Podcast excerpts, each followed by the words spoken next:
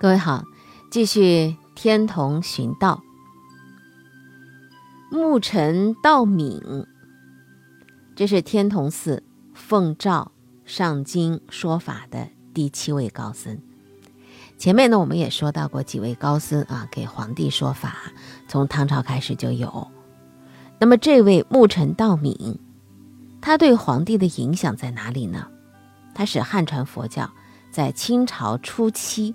又获得了复兴的机缘。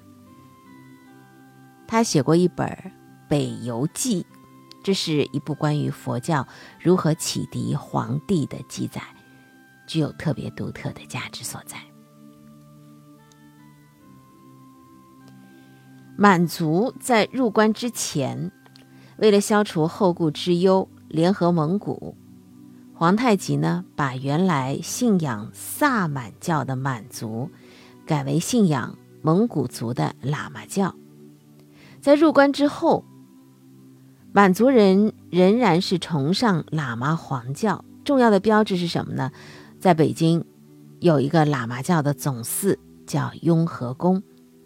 那么在顺治九年的时候，清朝这个朝廷请五世达赖入京接受册封，相反。清王朝的初期，对于汉传佛教，它的管制是比较严的，寺庙的僧尼都有限制，禁止擅自造寺庙的佛像，也不准私度僧尼，所有的僧道啊，一律是官家给度牒，而且要发这个，并且还要验证这个国家执照。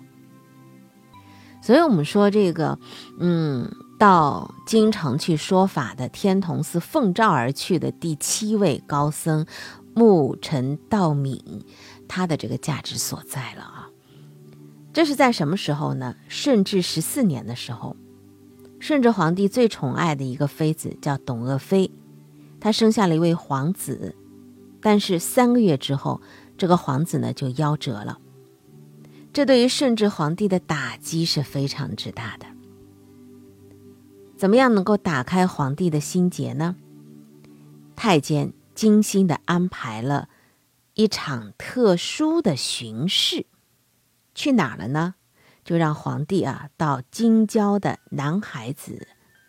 南海子是一片小湖，在那个地方呢有一个禅寺叫海会寺，太监安排皇帝在那里休息。太监心里很明白啊，呃，海会寺里头有一位高僧。他是灵济宗的高僧，叫憨普信聪。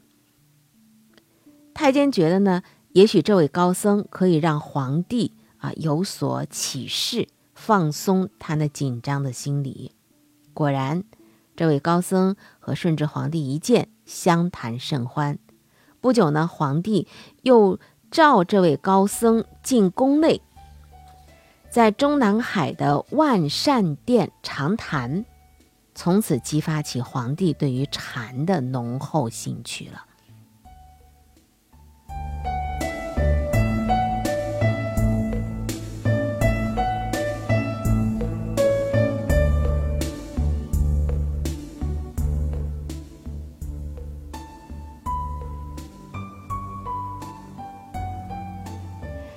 这位叫做憨普信聪的高僧。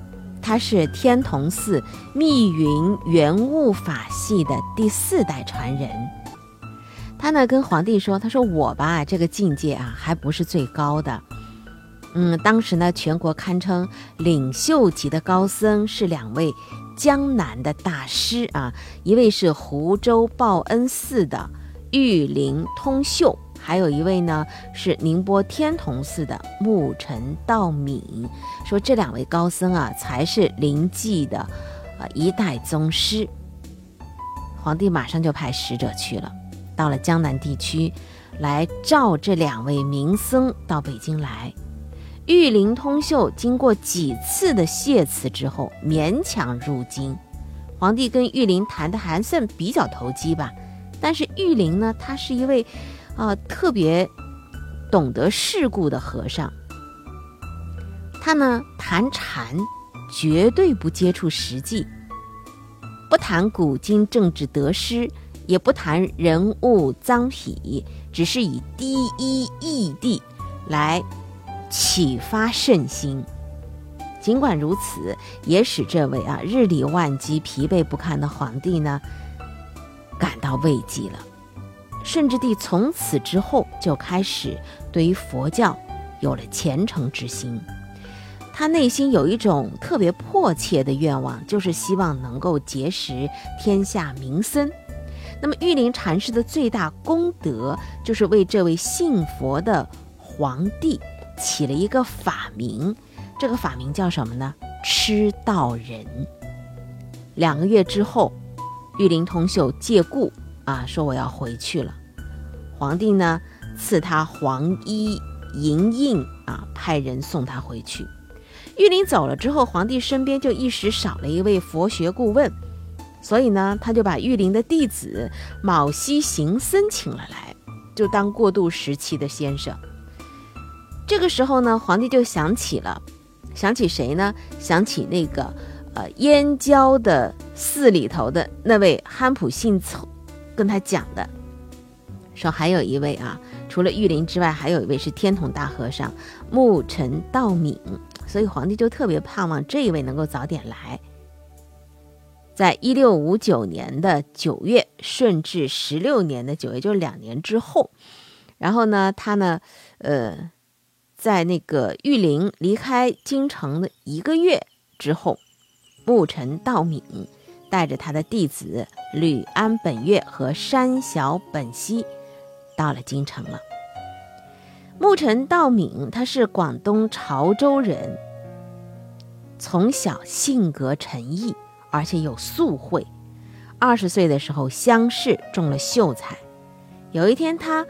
偶然读到了一本这个高僧的语录，突然觉得啊，我的前身好像就应该是一个和尚，而且游方的名山历历如见，所以他就出家了，拜在了庐山的开仙寺智明法师的门下。道敏先后呢，呃，拜了当时的禅宗的名宿，然后呢是到了这个密云圆悟的。这个地方啊，受密云亲授十四年，终于更加的通悟了很多的关键所在。在这个密云圆悟世迹之后，他继承了天童寺的法席。这一年呢是明崇祯十五年，道敏呢是四十七岁。十七年之后，他应召入京。成为天童寺历史上继佛国为白、西江智谋、慈航辽普、寿延智昌、云鹤静观、天权祖渊之后第七位到北京京城给皇帝去说法的大和尚。木尘道敏的到来，使顺治帝爱新觉罗福临对于佛教的信仰达到了一个新的高度了。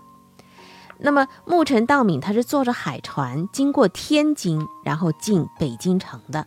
福临派官员前来迎接，把他引往了宫中的万寿殿。稍作休息之后，福临呢就带着学士、状元啊，好多人到了方丈室去谈经。道敏从容应答。当时他们还有一段关于佛法的问答，蛮有意思的。福临就问道敏说：“老和尚啊，因甚机缘悟道啊？”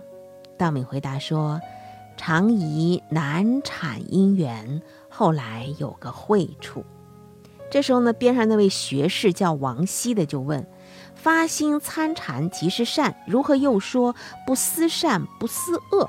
既然善恶都不思，当何处着力呢？”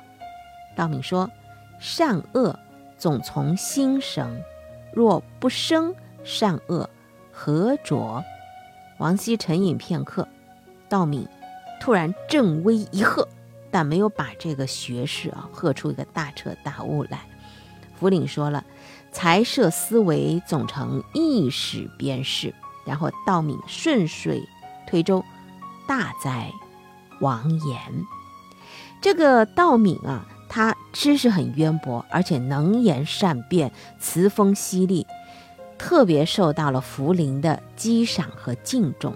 所以他不时的会被福临召到内廷里头。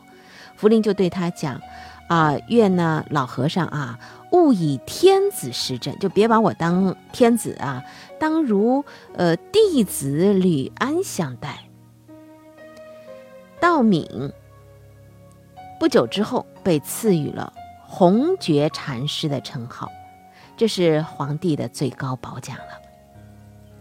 道敏不仅有高深的佛学造诣，他的文化功底也很深厚，也让福临倾倒。福临曾经和这位呃高僧呢谈古论今啊，还谈词赋。有一次，福临就问道明说：“词如楚骚。”赋如司马相如，皆所谓开天辟地之文。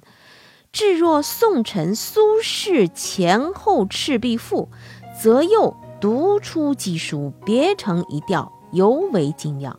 老和尚看这两篇前后孰优啊？就是哪篇好啊？道敏回答他说：“非前篇之游神道妙，无由之后篇之寓意深长。”前赋及后赋，难治优劣也。福临又说了，老和尚说的特别到位。他们讨讨论什么呢？讨论这个苏轼的呃前后《赤壁赋》，还讨论陶潜啊《离骚》《西厢记》啊等等等等，交流甚欢。他们又说到了金圣叹，福临就问道敏说：“苏州有个金若彩，老和尚知道这个人吧？”道敏回答说。听说有个金圣叹，未知是否？福临说：“正是其人。他曾批评《西厢》《水浒传》，议论呢尽有瑕疵，未免太生穿凿，想是才高而见辟者。”道敏回答他一句：“与明朝李治同一派头儿。”也就是说，道敏说说这个金圣叹啊，和李治啊属于同一种风格的。福临对于道敏的书法也十分欣赏。其实福临呢，他也擅长书法，善于绘画，所以两个人呢还交流书画技法。道敏评福临说：“持灵劲铁，画仿猿人。”意思说呢，你呀写的这个字儿呢，是像魏晋时候的那个那个字帖啊，然后呢画呢是像猿人那种画，在模仿。这就叫什么呢？心心惜心心。福临呢就不断的赠书法呀、赠画呀给道敏和尚。你看啊，就《天童寺志》这里头所记载的，就是顺治皇帝福临他赠给道敏的一些书画，就有二十余卷轴。福临在和道敏禅师的交往当中，找到了更多的共同语言，像宫中的太监、宫女、嫔妃也开始纷纷的。奉佛，以至于到后来，福临就萌生了出家的念头。他对道敏说：“他说，朕想前身的确是僧，经常到寺见僧家明窗净几，则低回不能去。而且他还说呢，若非皇太后一人挂念，便可随老和尚出家去。”这福临就跟他说了：“我觉得吧，我上辈子肯定是和尚啊！你看我到寺里头看的这个寺庙里头，我觉得就像自己家一样的，我就就不舍得离开。要不是这个皇太后啊，还挂念着我啊，就随着你出家去了。这个道敏呢，并不同意皇帝出家，所以他是劝福临保持国土，保卫生民，不厌拖泥带水，行诸。”大悲大愿之行，什么意思呢？其实呢，这个呃高僧就对顺治皇帝说了：“说你吧，只有是现帝王身，才能够光扬法化，请他千万不要萌生出家的念头。”福临哎也接受了。那么牧尘道敏在北京住了八个月之后，告辞回江南，福临非常留恋。请他留下弟子，以备早晚可以说说话。所以呢，道敏就留下了他的两位弟子，主持善果和隆安两座寺庙。福临特地写了两个大字，画了山水、葡萄画各一幅，赠给牧尘道敏作为纪念。写的哪两个字呢？敬佛。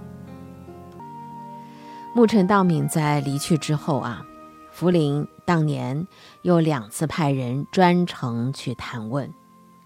这年冬天呢，又亲自写了唐代诗人岑参的诗一首，遥赠道敏。这个诗里头呢，有这样的：“洞房昨夜春风起，遥忆美人湘江水。枕上片时春梦中，行尽江南数千里。”福临已经没有办法离开佛教了。一直到他生命的最后，后来我们知道顺治皇帝是五台山出家去了啊。呃，正是因为他这种倾向，所以使得汉传佛教，特别是禅宗，在清初又得到兴起的机缘。那么，呃，福临的两个弟子继续留在北京嘛，一个叫吕安本月的，他在第二年七月呢，到善果寺开堂说法。说法的当天，他乘着皇帝赐予他的御马出西华门，然后改成监宇。一路上有著名的禅师、和尚和这个僧路啊跟诵，京师轰动，风光至极呀。到了八月的时候，皇帝的爱妃董鄂氏病逝，在景山追荐。又让吕安本月带着留资二十四人入坛礼送，简直就成了御用的第一高僧。福临还专门赐授他亲自写的“乐天知命”四个字，并且送他两副对联，一个联写的是“一池荷叶一无尽，数亩松花十有余”。另外一联写的是什么呢？天上无双月，人间只一僧。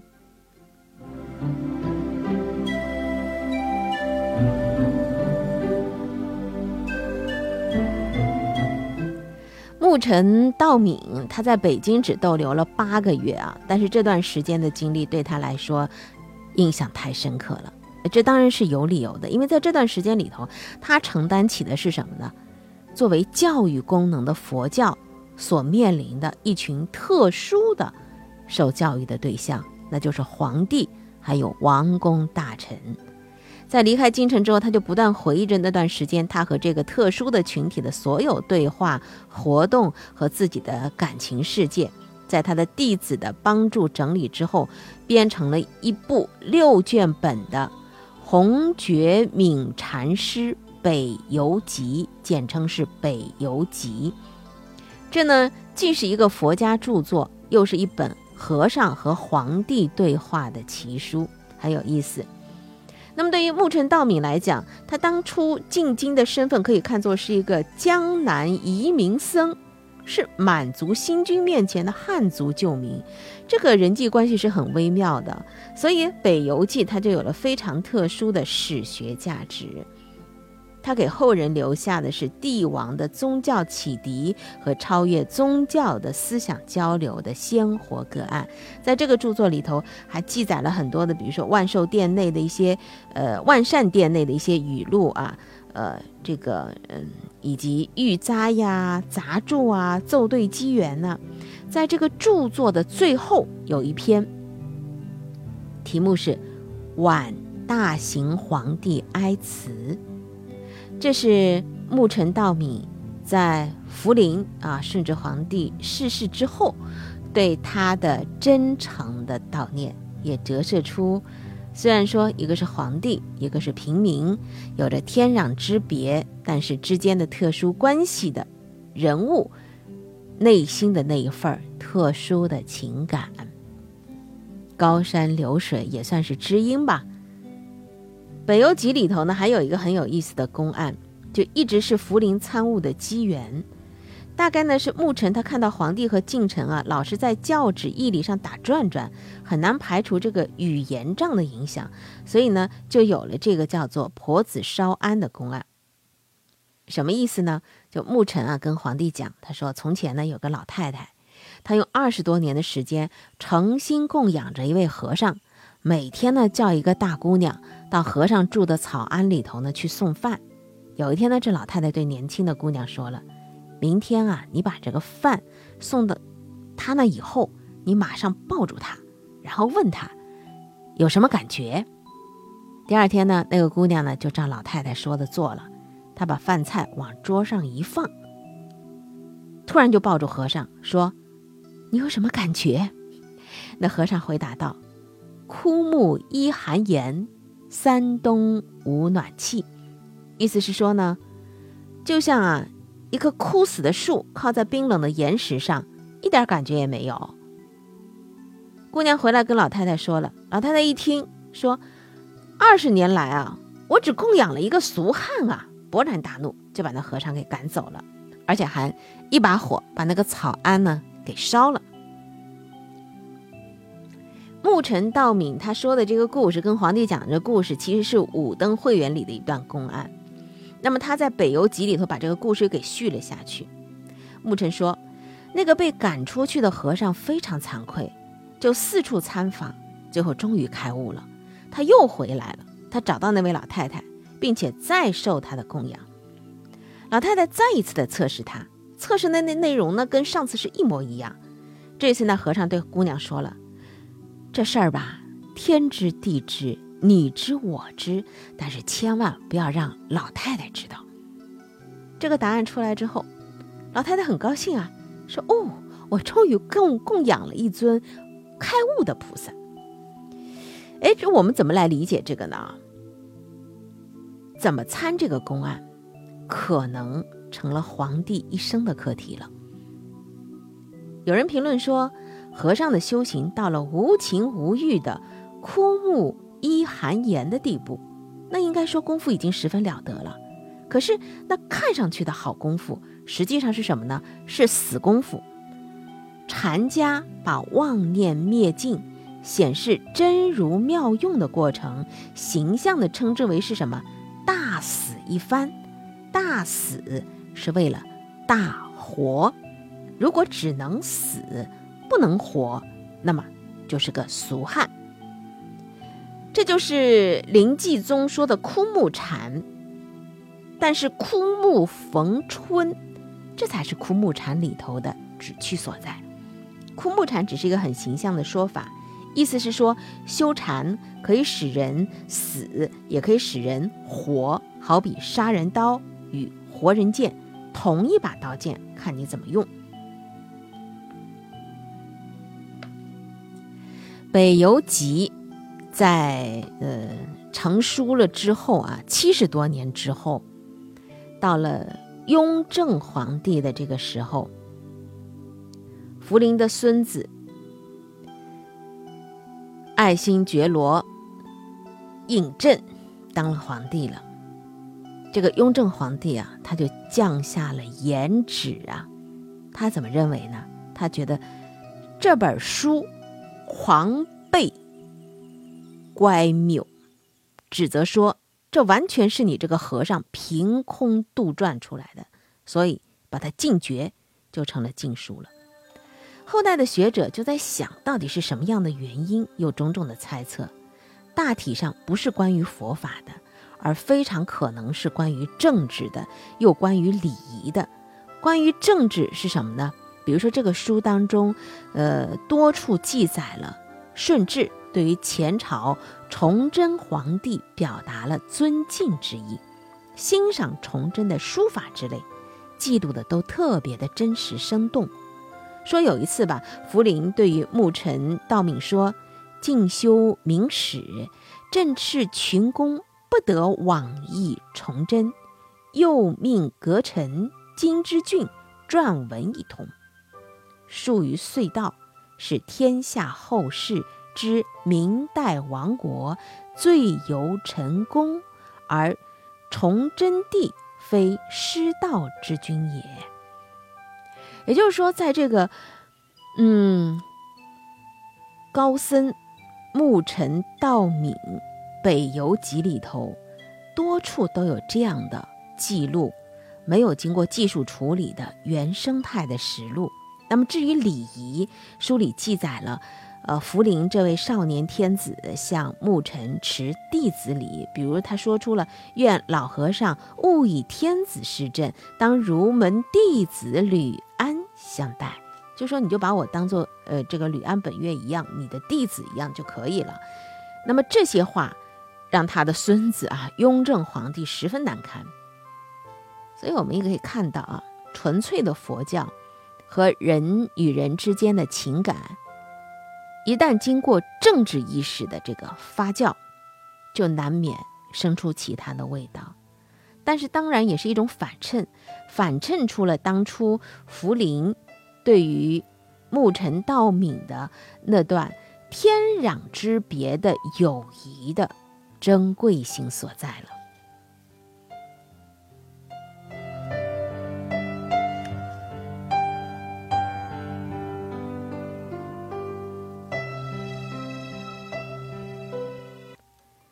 依山而筑的天童禅寺，从山门进入之后，每建一幢主要的建筑都会上一层平台，所以它整个建筑群就非常整齐，又层层叠叠地向山谷的深处铺陈展开。俗话说：“天下山水僧占多”，因为修习的人喜欢宁静的环境。当然也有例外的，像曹洞宗的开宗禅师曹山本纪，他就是在热闹的街区当中修习的。所以佛教没有说一定要到深山修习的要求，因为它讲究的是随缘和方便。为什么会造成深山修习的印象呢？那都是一次次的法难所促成的呀，每一次的法难都是一次机遇灭佛的迫害，所以就让那些僧众们一次次的逃避到更加山高人稀的地方。好，我们今天的天童寻道就说到这儿，看看接下来还有哪些的故事可以在继续的天童寻道当中跟大家来分享。我不知道各位啊有没有去过天童禅寺，有没有在晚上的时候在那个地方驻足过片刻？如果您去过的话，您可以感受到一个有月亮的晚上，皎洁的月光如风如雾般无声无息地洒落在大平台之上，铺成的。是那样的一片超凡脱俗的宁静，而对于尤其能够体会诗境的中国人，暗示着一种禅的境界。月色的空灵，暗示了三界归于一空的异地。月色中的天童山，所有的浮华与艳丽都消失了，就像所有的佛教流派。都指向伟大的般若智慧。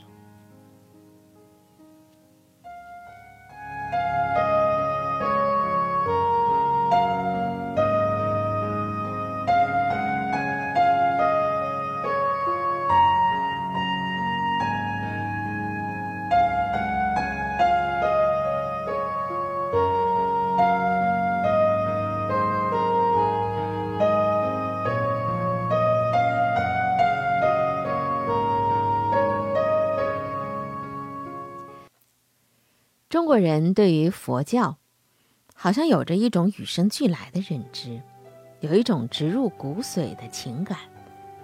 这一点呢，一点都不奇怪，因为佛教传入中华大地也有两千多年，它已经成了中国文化特别重要的一个组成的部分。